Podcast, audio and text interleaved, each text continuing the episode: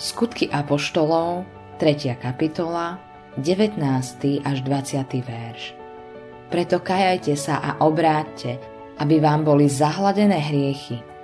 Prišli vám časy duchovného osvieženia od pána. Ako 17-ročný chlapec som hľadal Boha. Pravdu som sa snažil nájsť prostredníctvom alkoholu a večierkov, ale vedel som, že to nie je odpoveď. Snažil som sa ju nájsť prostredníctvom užívania drog, ale vedel som, že ani to nie je odpoveď.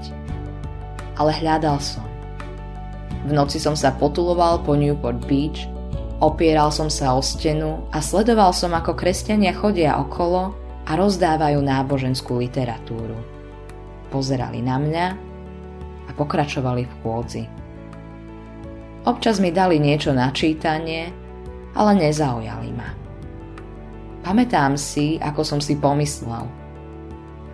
Prečo sa so mnou nechcete rozprávať? Výrazom tváre som ich presvedčil, že mi na tom nezáleží. Ale mne na tom záležalo. A čakal som, že niekto vstúpi do môjho sveta a ukáže mi cestu.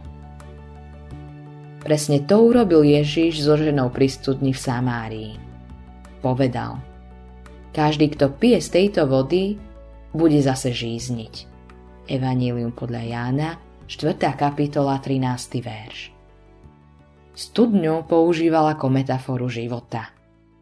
Ak sa napijete tejto vody, budete opäť smední.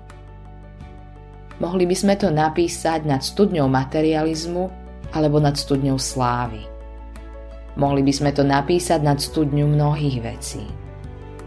Žena však nechápala, čo Ježiš hovorí a tak sa s ním začala hádať. Ježíš ju však zavolal von. Zaujal ju a povedal jej, čo má urobiť.